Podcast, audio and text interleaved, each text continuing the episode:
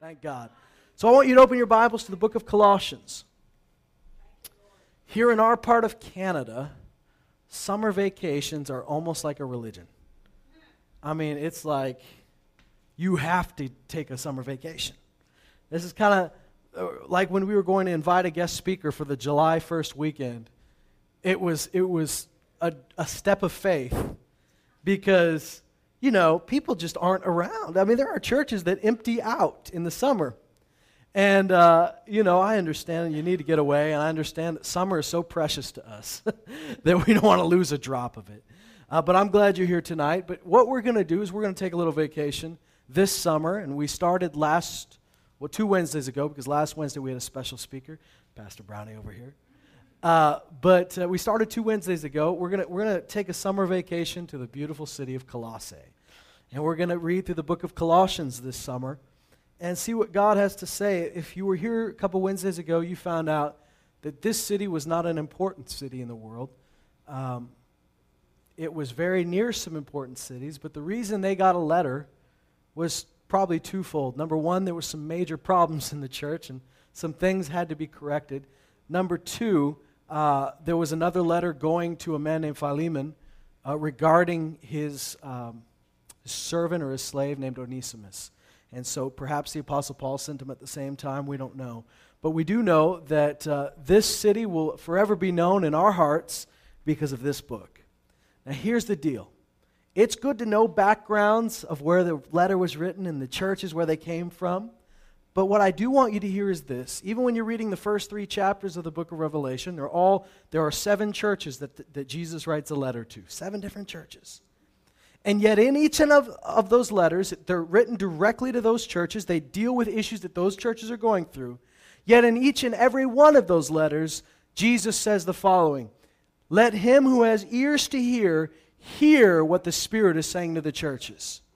What does that mean? Well, that means if Jesus said it to them, it's the living Word of God, and we can get something out of it. We don't just say, well, that was written to those guys we say, okay, I can learn from this as well because that's the great thing about Jesus. When he speaks, when God speaks, I mean, you can find, I mean, it, it applies to multiple situations, it cuts in multiple different ways.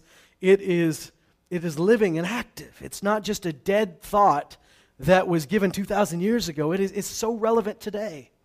And so in the book of Colossians, we, we didn't get through chapter 1 fully, um, but where we ended up was in verse 13. Colossians 1, uh, where we read a couple weeks ago, uh, we really focused on the section of it that was talking about uh, the prayer that they would be filled with all spiritual wisdom and understanding, all spiritual uh, knowledge and wisdom and understanding, uh, and, and the knowledge of His will, that being the main thing. The knowledge of God's will in all spiritual wisdom and understanding. And that you could be filled with the knowledge of His will for your life. You could be filled with the knowledge of His will for this time in history. That you may not know everything that He's doing, you may not know everything that's going on, but you are filled with the knowledge that I'm walking in the will of God. I, I may not know everywhere I'm going, but I do know I'm in the right place at the right time. And that you would have all spiritual wisdom and understanding to discern the will of God, to discern what's right and wrong, to discern what's His will and what's not. I found in my own life that the enemy when I'm, when I'm supposed to go one direction, the enemy doesn't just throw a blockade in front of the door I'm supposed to go to. Sometimes he'll do that. But do you know, we've heard the word long enough that we know how to just put our head down and power through and blast that rock away, blast that boulder away. Do you know what he'll also do? He's tricky. Put a bunch of other doors that all look good. And just, just put some appetizing looking doors all around. And you just walk through them because they look good as a teenager, something amazing happens when you, when you finally just decide it's all or nothing.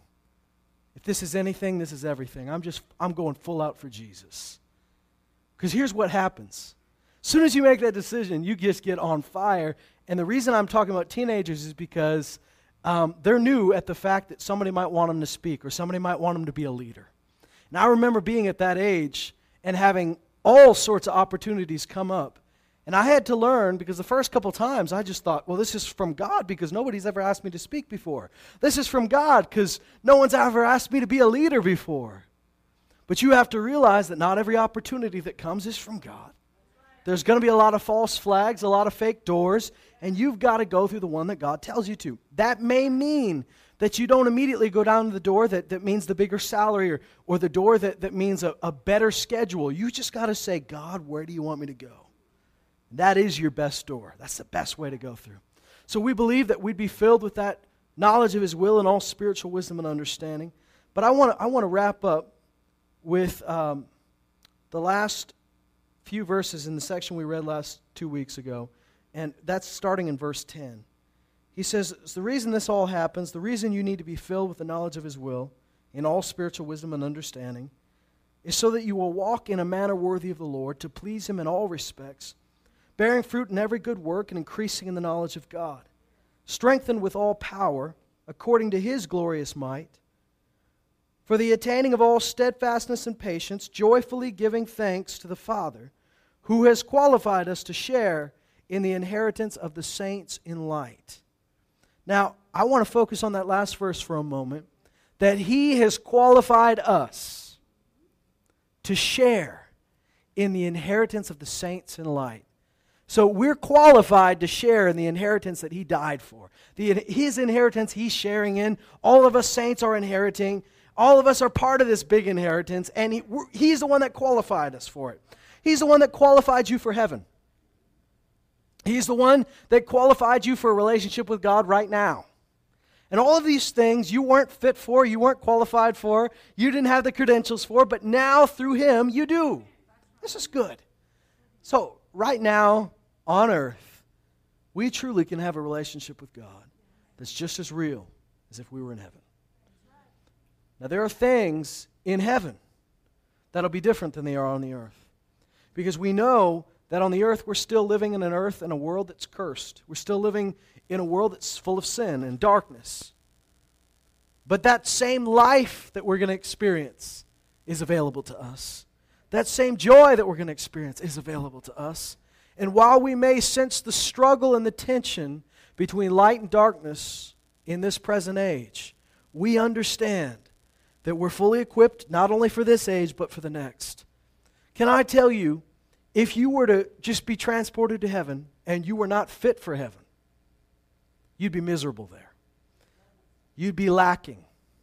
I don't think you'd be able to stand in the presence of God. You might just explode or die. I don't know. But I know that God has not just gave you a ticket to heaven, but fit you for heaven, qualified you for heaven, designed you for heaven.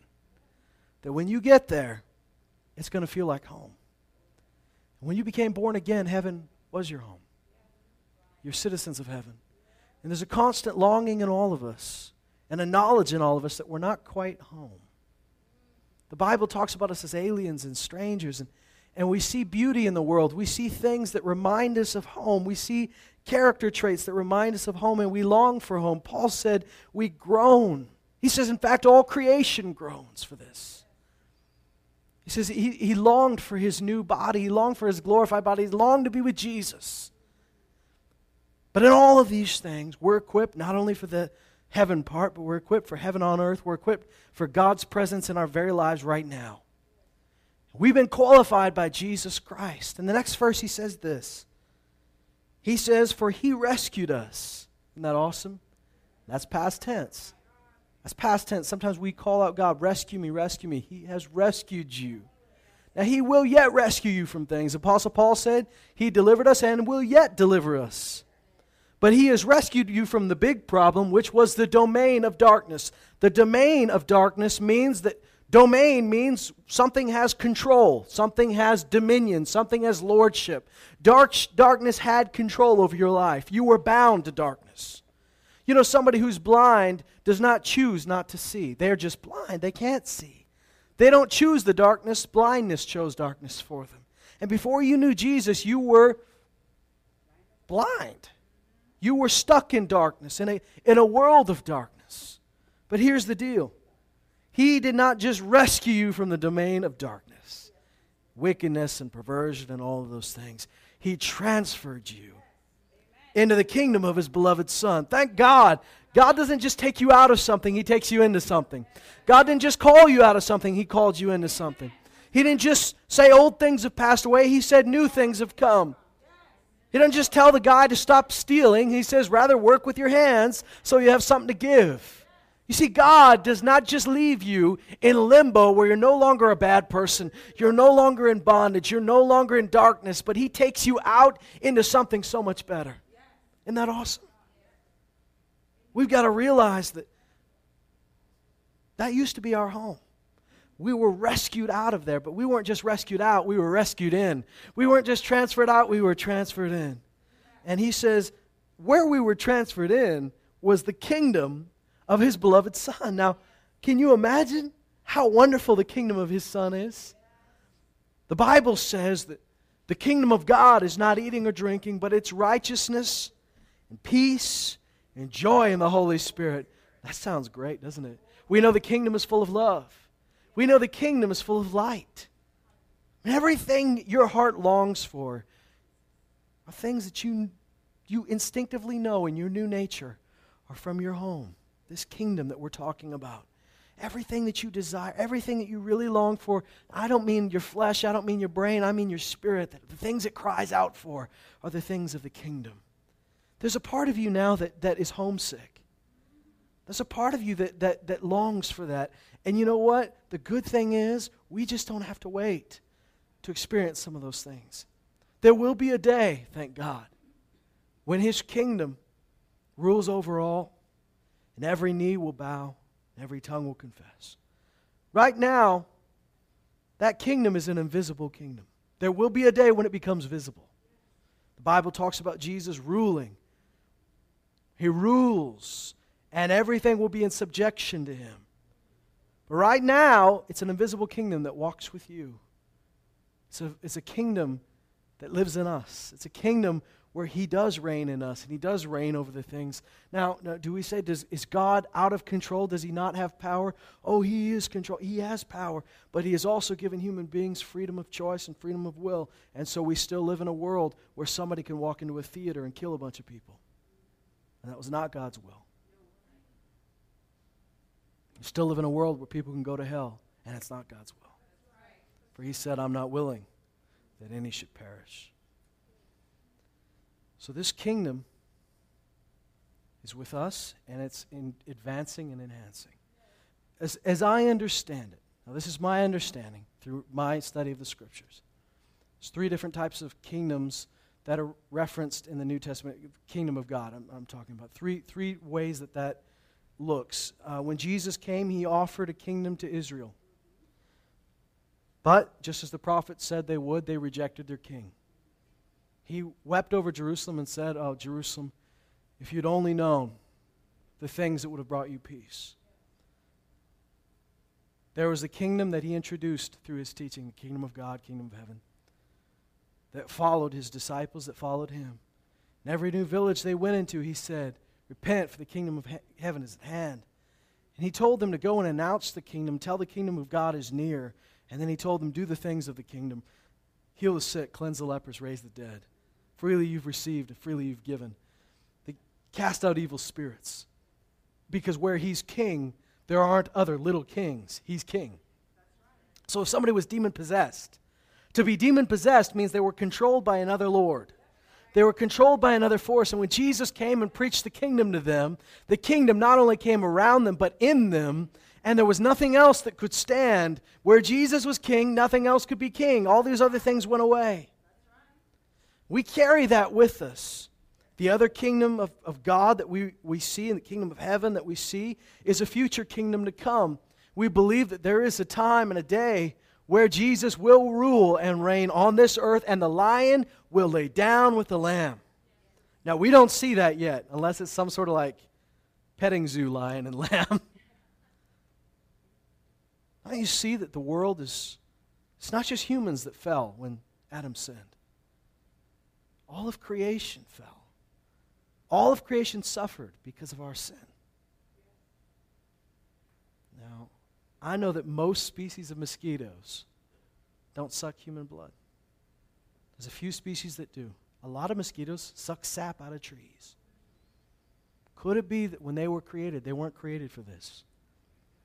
Could it be that there are things that have adapted and evolved in a, in a microevolution sense to survive in this messed up world?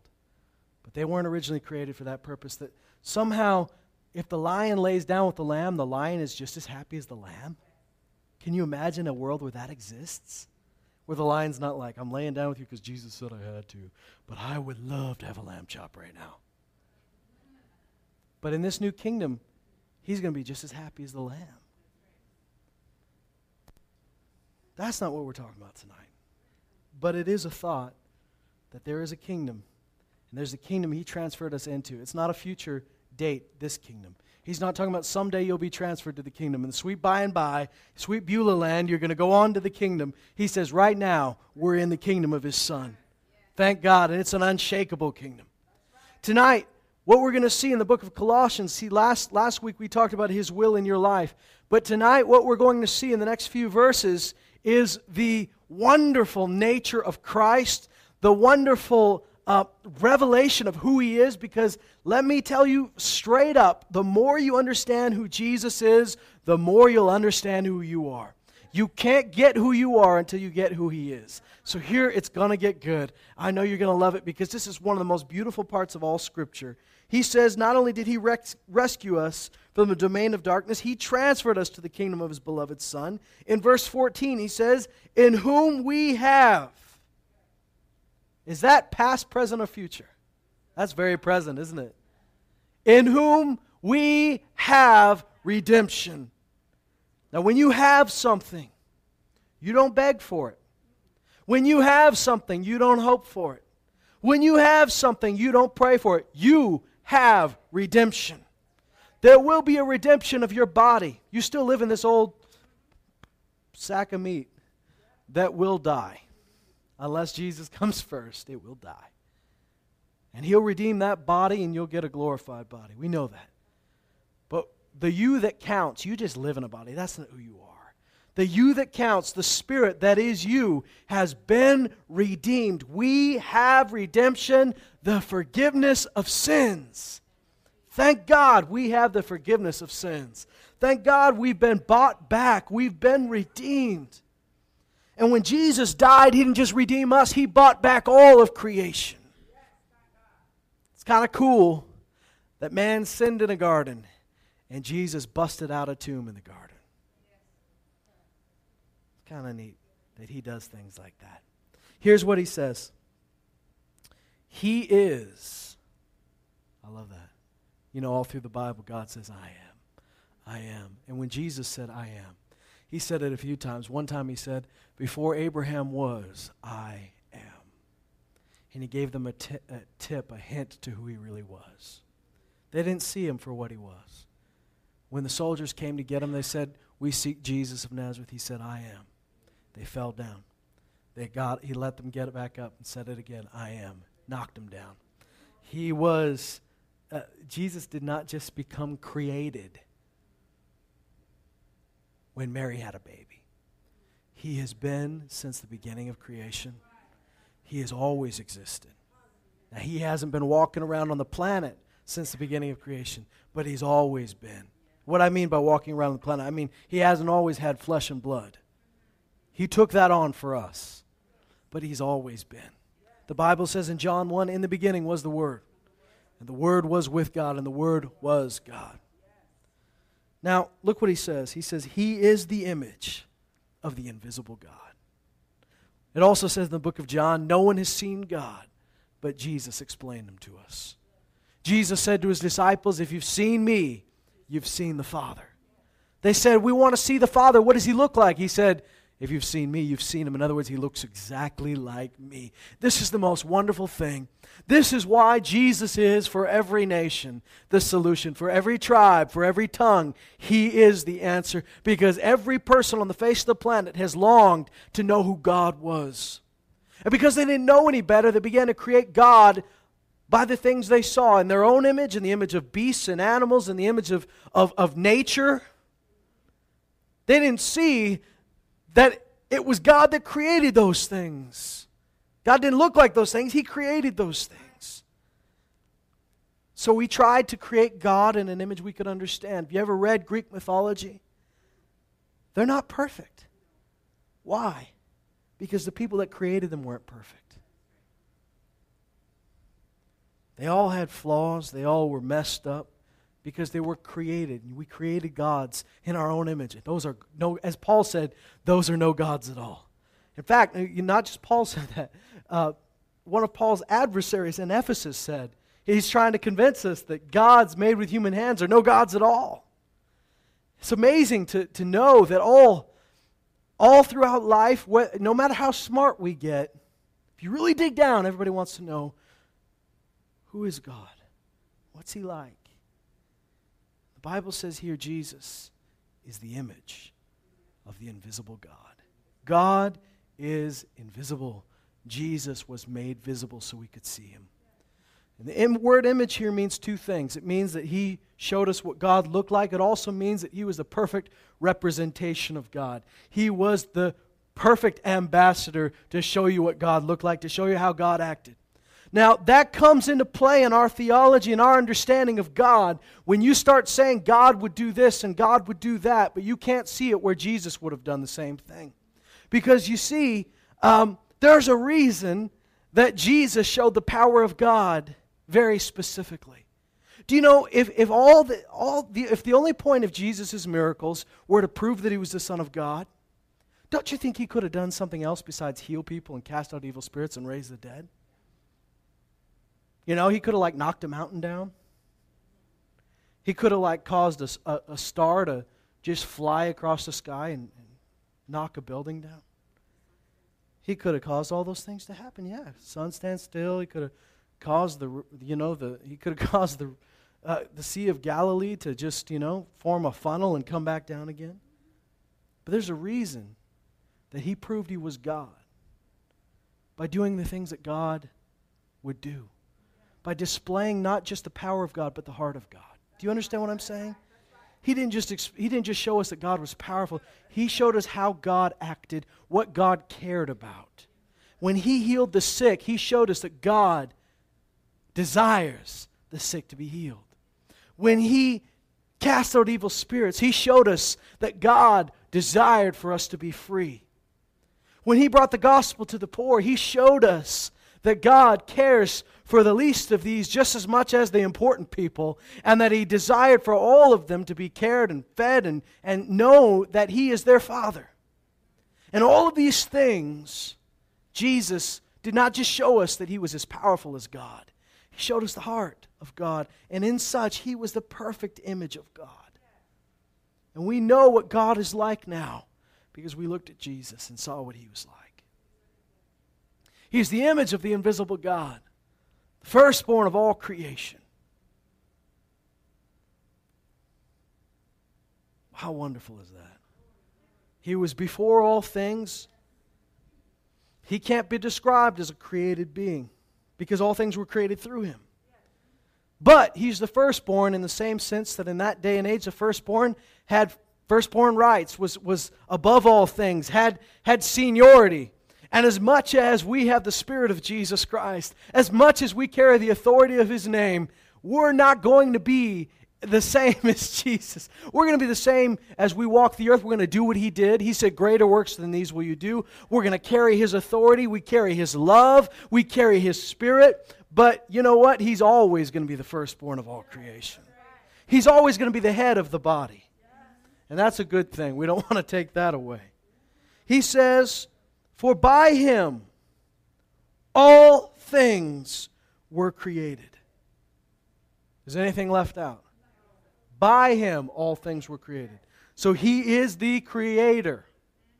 He's there since the beginning. By him all things were created, both in the heavens and on earth, visible and invisible, whether thrones or dominions or rulers or authorities, all things have been created through him and for him.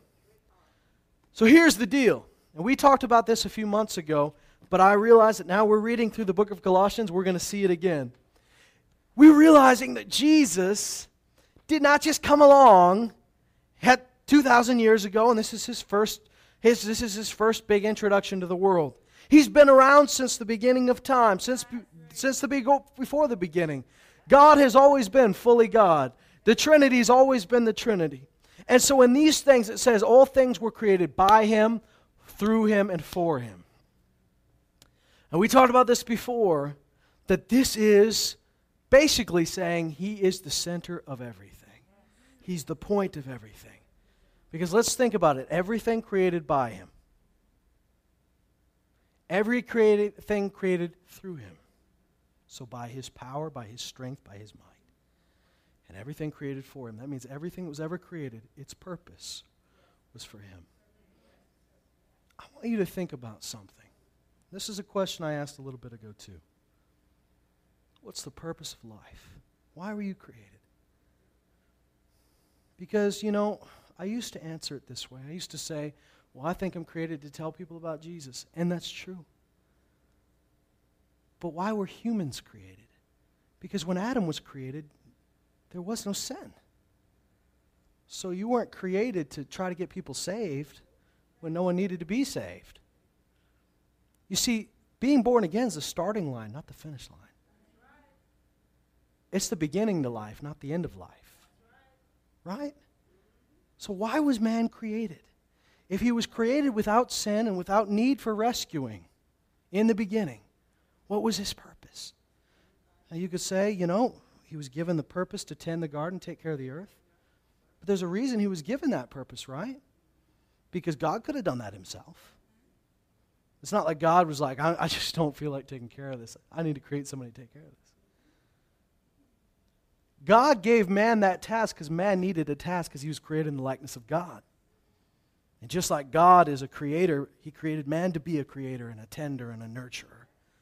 But in all these things, what was the original purpose? Original purpose was relationship. It's why we were created. I mean, it was why we were put here. Is why why man stuck on the planet in the first place. And uh, he was given a task. He was given a wife. He was given all these things but the reason he was put, the reason man or woman, the reason you were originally created, humanity was created for a relationship with God. Now, when we say our purpose is to get people born again, why? Because the Bible says that the message of the gospel is reconciliation between God and man. We want to get people born again so that they can start life. Life begins when you're back together with God. That's where man started out, and that's where you're going to start your new life is to say, I'm back together with God, the source of love, the source of life, the source of joy, the source of peace, the source of every good thing. And so this is the point of life is to be near God, is to be not just near God, but, but connected. And the reason we get people born again is so they can be reconnected with God. But that's only the beginning. That's the starting line. That's where Adam started. That was not the finish line. God didn't put him on the planet and say, Someday you're going to confess me as Lord and Savior. Someday you're going to know me. No, he was created already knowing God, being talking with God and walking with him and, and doing what God would do if God was taking care of the planet. I hope I'm not losing you here, but the thought being that we were created for him the mountains, as much as we enjoy them, we enjoy them because He enjoys them. So we get pleasure because He gets pleasure. We're created in His image. There's a great verse in Job where the Leviathan, who is this great beast that, that many have said is a, is a dinosaur that lives in the ocean. I, I don't know exactly what it looked like, but it talks about some some pretty weird beasts in the book of Job, and they sure look like dinosaurs to me.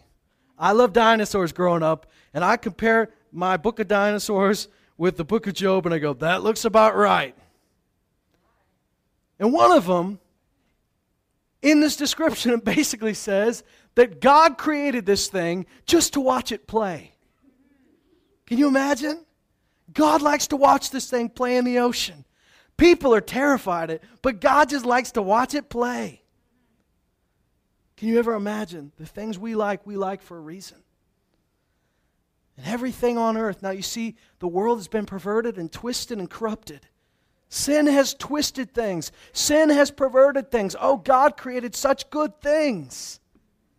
Man, He created such good things. Oh, the intimacy between a man and a woman was, was I mean, not only was a beautiful thing in itself, but it showed us so much about why God created us in the first place. About the fact that when man and women were created, they were one before they were separate. And, and all of these things, sin perverted, turned it into something disgusting and dirty. But it's, it's not disgusting and dirty when, when you do it God's way and you understand that He created it for a reason. God created grapes, He didn't create it so people got drunk. When God created all of these wonderful things, He said they were good. And He delighted in them, and we delighted in them. And all things were created by Him, through Him, and for Him. Let's read the rest of this, and we're going to get back. To, we're going to loop back to that. It says this He is before all things, and in Him all things hold together. The planet works because He is here. Because His word that created the universe is the same word that holds it together. There, I mean, you may have grown up thinking that the Big Bang Theory is not compatible with a Christian belief, but I'm going to tell you when God said, Let there be light, when God created planets, He created it with His Word. And I don't believe that that word ever stopped. That word kept creating. And there's a reason that the scientists look at the universe and say, we don't understand it, but it continues to expand. Because his word doesn't stop until he tells it to stop. And apparently, he hasn't told it to stop. He says this He is also the head of the body, the church. Thank God. He is the beginning, the firstborn from the dead. Now, we called him firstborn before because he's before all things and he takes preeminence. But here we say he's the firstborn of the dead because when he rose from the dead, never to die again, never to experience death, he was the first one to make that new and living way that completely destroyed death. And we follow in his footsteps of resurrection. As he died and defeated death, now we may lay our body down, but never will taste death again and experience the resurrection of Jesus Christ. This is cool. So he's the firstborn of the dead, so that he himself, he himself, does that sound like he's including anybody else here? He himself. This sounds like a kid that says, That's my present, this is my party, it's my cake. He himself will come to have first place in what? In everything. For it was the Father's good pleasure for all the fullness to dwell in him. This is good. And through him, through Jesus, to reconcile all things to himself. And having made peace through the blood of the cross, through him I say, whether things on earth or things in heaven, and although you were formerly alienated and hostile in mind, engaged in evil deeds, yet he has now reconciled you in his fleshly body through death in order to present you, whoa, before Him holy and blameless and beyond reproach. This isn't just a cleaned up version of you, this is a perfect version. And He's going to present you before God, and He's not going to be ashamed. The Bible talks about this in Ephesians 5, and it says that this is how God, this is how Christ is going to present His bride pure, holy, blameless, without spot or blemish. God, Jesus is not going to have to make excuses. We talk about this as if if the church would get their act together, we'd be that church without spot or blemish. But I'm going to tell you that this is, goes even beyond that. Because if we got our act together and did the, did the best we possibly could do in our own self, we would still be spotted. This is talking about a complete cleaning that has not a trace of spot or blemish. And this comes through Jesus Christ and His blood alone. And He's going to present us and He's going to be proud of us. He's not going to be like that guy that brings the bride home and he says, Guys, she'll grow into her task. We'll dress her up, we'll put some makeup on her. He's going to look at us and he's going to be proud. When he presents us for God, he's going to be proud of you. He's going he's to look at you, and God's going to look, over, look at you, and he's going to look at you very closely because he's perfect. And he has perfect eyesight, 2020. he's going to examine you so carefully more than you've ever been examined before. He's going to look at every aspect of you. every nook, every crevice, every crack. And do you know what he's going to find? Spotless perfection. You are going to be fully examined and not found wanting, not found lacking, but found perfect because of the blood of Jesus. I don't know if you've ever thought this, but the closer somebody looks at you, the more they examine, the more self conscious you become. The more you think they're going to find something. Oh, I should have brushed my teeth better. I should have, I should have, I should have uh, ironed this shirt. But when God takes his good look at you on that day, he looks you up and down. He examines every part of you. You, you feel his eyes probing.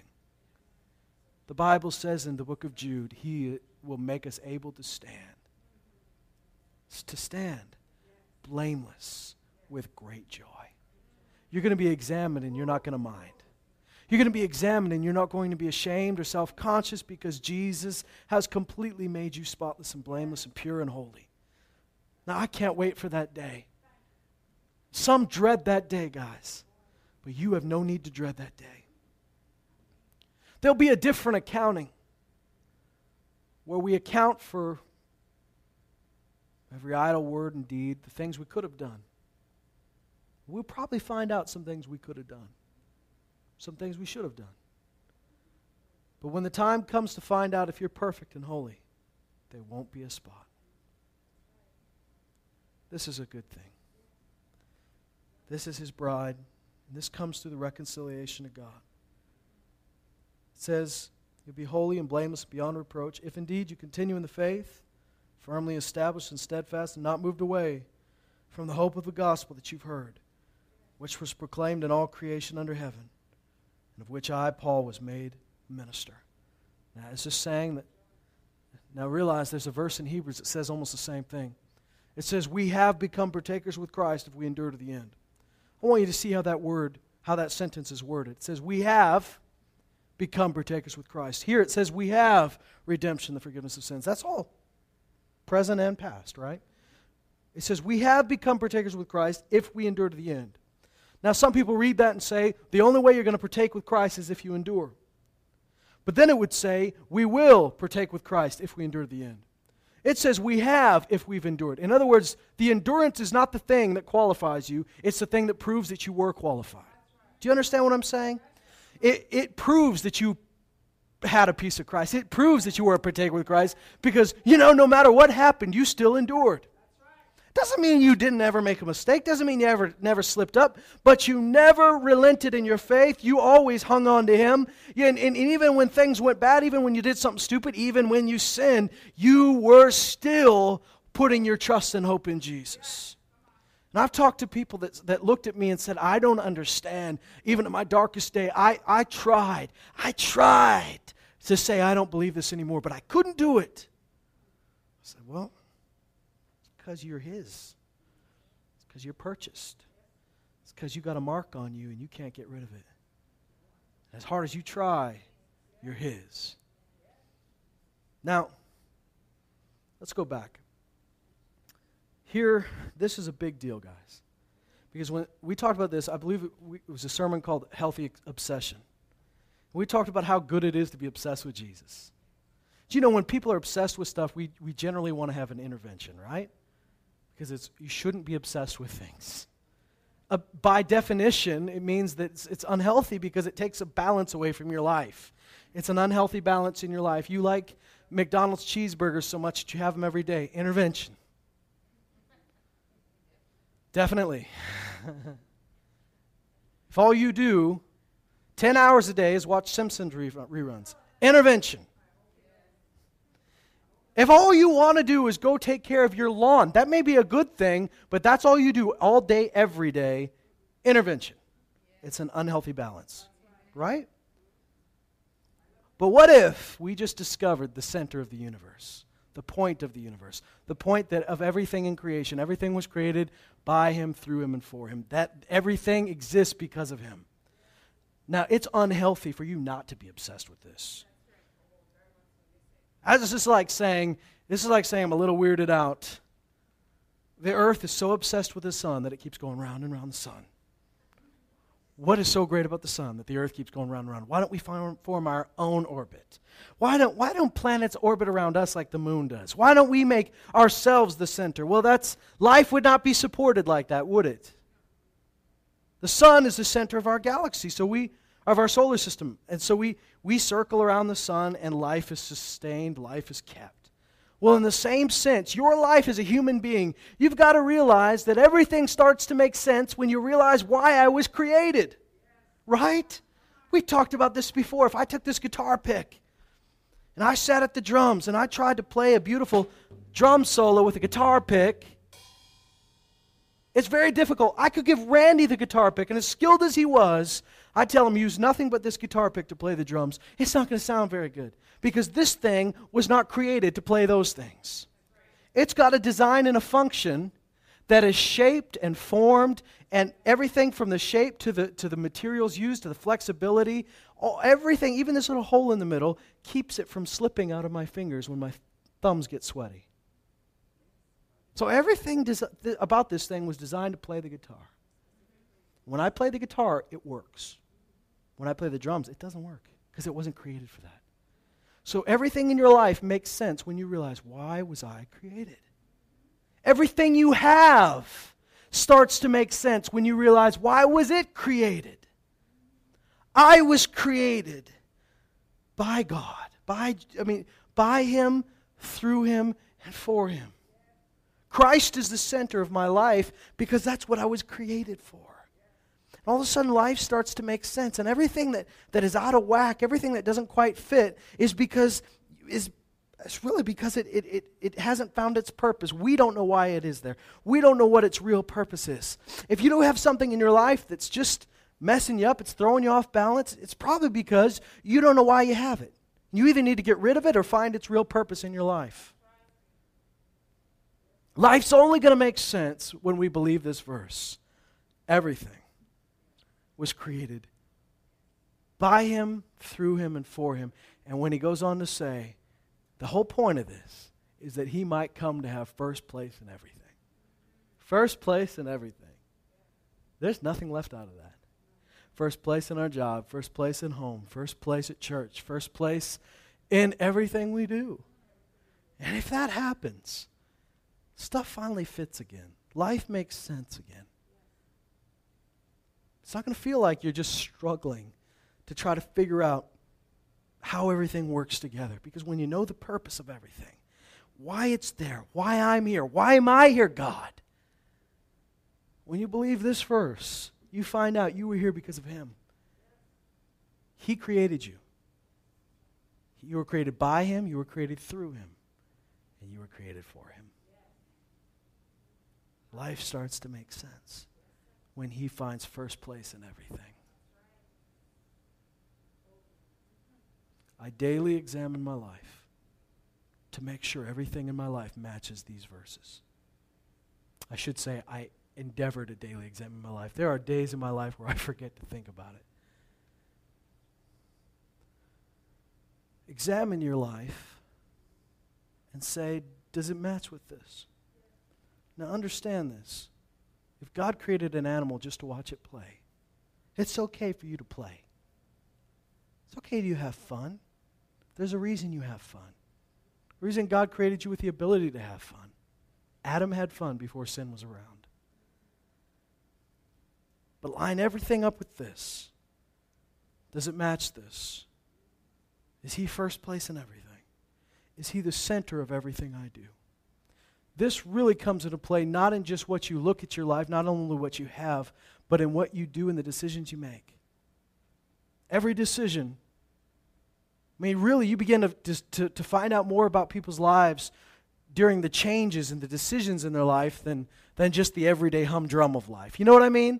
If I want to know what you're about, I won't watch just what you do every day. I'll really see what you're made of when you start making some decisions. When you make a turn left or right, you start to see what people are really made of. Why you made that decision. Why you married who you married. Why you went to the school you went to. Why you cut off that relationship, why you started that relationship, why you moved to this town, why you took that job. I don't think I'm looking at you judging your life. But we should be judging our lives. Judging it by a standard and saying it matches up with this because when you do, you're going to find joy. When you find your purpose, you find joy. That's a guarantee. My purpose is for Him. I was created by Him, I was created through Him, and I was created for Him. If I had a pony, that pony was created by Him, through Him, and for Him. And maybe God gave me that pony because He loved me so much, He wanted me to enjoy that pony. But He's still the center of that relationship. He's the center of my marriage. He's the center of my relationship with my son. He's the center of my um, call and my gift. And why I stand here is because of that very verse. What I want you to walk away with tonight, I realize we've gone through some deep stuff and some shallow stuff. But what I want you to walk away with tonight is the beauty of Christ, a revelation of Christ, and to understand that He is the image of God. He was there since the beginning. Everything that was created was created for a reason, and hell had to do with Him. And the reason the world is so off axis, the reason the world is so twisted and perverted, is because they lost the center of everything, which was Him. And our job as believers is first to make sure our relationship and every relationship and everything in our life lines up with that. He's the center. And the next thing we do is to have that message, that word of reconciliation, and go to all of our friends and family and strangers and say, as though God were making an appeal through us, be reconciled to God. You don't know what you're missing. This is life. Jesus said this. Oh, man. He said, This is eternal life. Oh, this was a prayer that he was praying. He said, This is eternal life, that they may know you. They know the one you sent. This is life to know him. I, I don't want to get over emotional. I don't want to be I don't want to manipulate you. I don't want, I don't want to, to, to deceive you here. But I've got to tell you the only purpose in life, the only thing worth living for, the only thing worth being obsessed, the only reason to wake up in the morning is Him. You guys, we, we, this Christianity does not work halfway, it doesn't work three quarters of the way. As long as, I mean, this is something we call cognitive dissonance. When you do one thing and you believe another it tears you apart. The only way that life will ever make sense and find purpose and meaning and joy is if He's at the very center and at the very top. Man, we believe this, right? We talk about this. But I'm not saying on Sunday and Wednesday nights. I'm talking about everything we do. Center and the top. And we realize that everything was created for Him and by Him and through Him oh, we, we suddenly the world makes sense. And you would say, no, the, world doesn't make sense. Then why did he create this? And why is there evil and why is there harm? That's because we sinned. And those things that were created for him were separated from him. And they lost their purpose. They lost their connection. And so they're messed up and perverted. When we sinned, guys, when Adam sinned, the ocean got messed up. When Adam sinned, the stars got. When Adam sinned, the animals got messed up. But can I tell you that from the moment that happened, God had a restorative, redemptive plan. Everything. There will be a day when those animals go back to their real purpose. There will be a day when there are no more hurricanes and tornadoes. There's no more no more tsunamis, no more volcanoes that destroy. But everything will come back to its created purpose. But do you know what everything's waiting for? Us. Our redemption as sons, the Bible says. All creation awaits and groans our, for our redemption as sons. We're the ones that messed it up. Jesus is the one that took the place of Adam. When Adam messed everything up by one act, Jesus made every sin perfect by his act. Not every sin perfect, every sinner perfect, thank God. He fixed everything. And now our job is to follow, be forgiven, be redeemed, and walk in his steps and be ministers of reconciliation. Bring the world back. Now, not everybody will be brought back, but thank God we're going to get a lot of them. I want you to examine your life. I want us to examine our church, what we do, what we say. I want us to examine our families, our habits, everything from the fun activities we do, the work we do. I want us to put everything under the microscope of this and line it up with this verse and say, does it match? Don't do it under condemnation. Don't do it in, in a, a cloud of shame and guilt. Do it as righteous people judging righteously. Does this match? If it doesn't, cut it out. If you're missing things in your life, trust God that He'll add them. Life's about to make sense when it lines up with the center of the universe, Jesus Christ.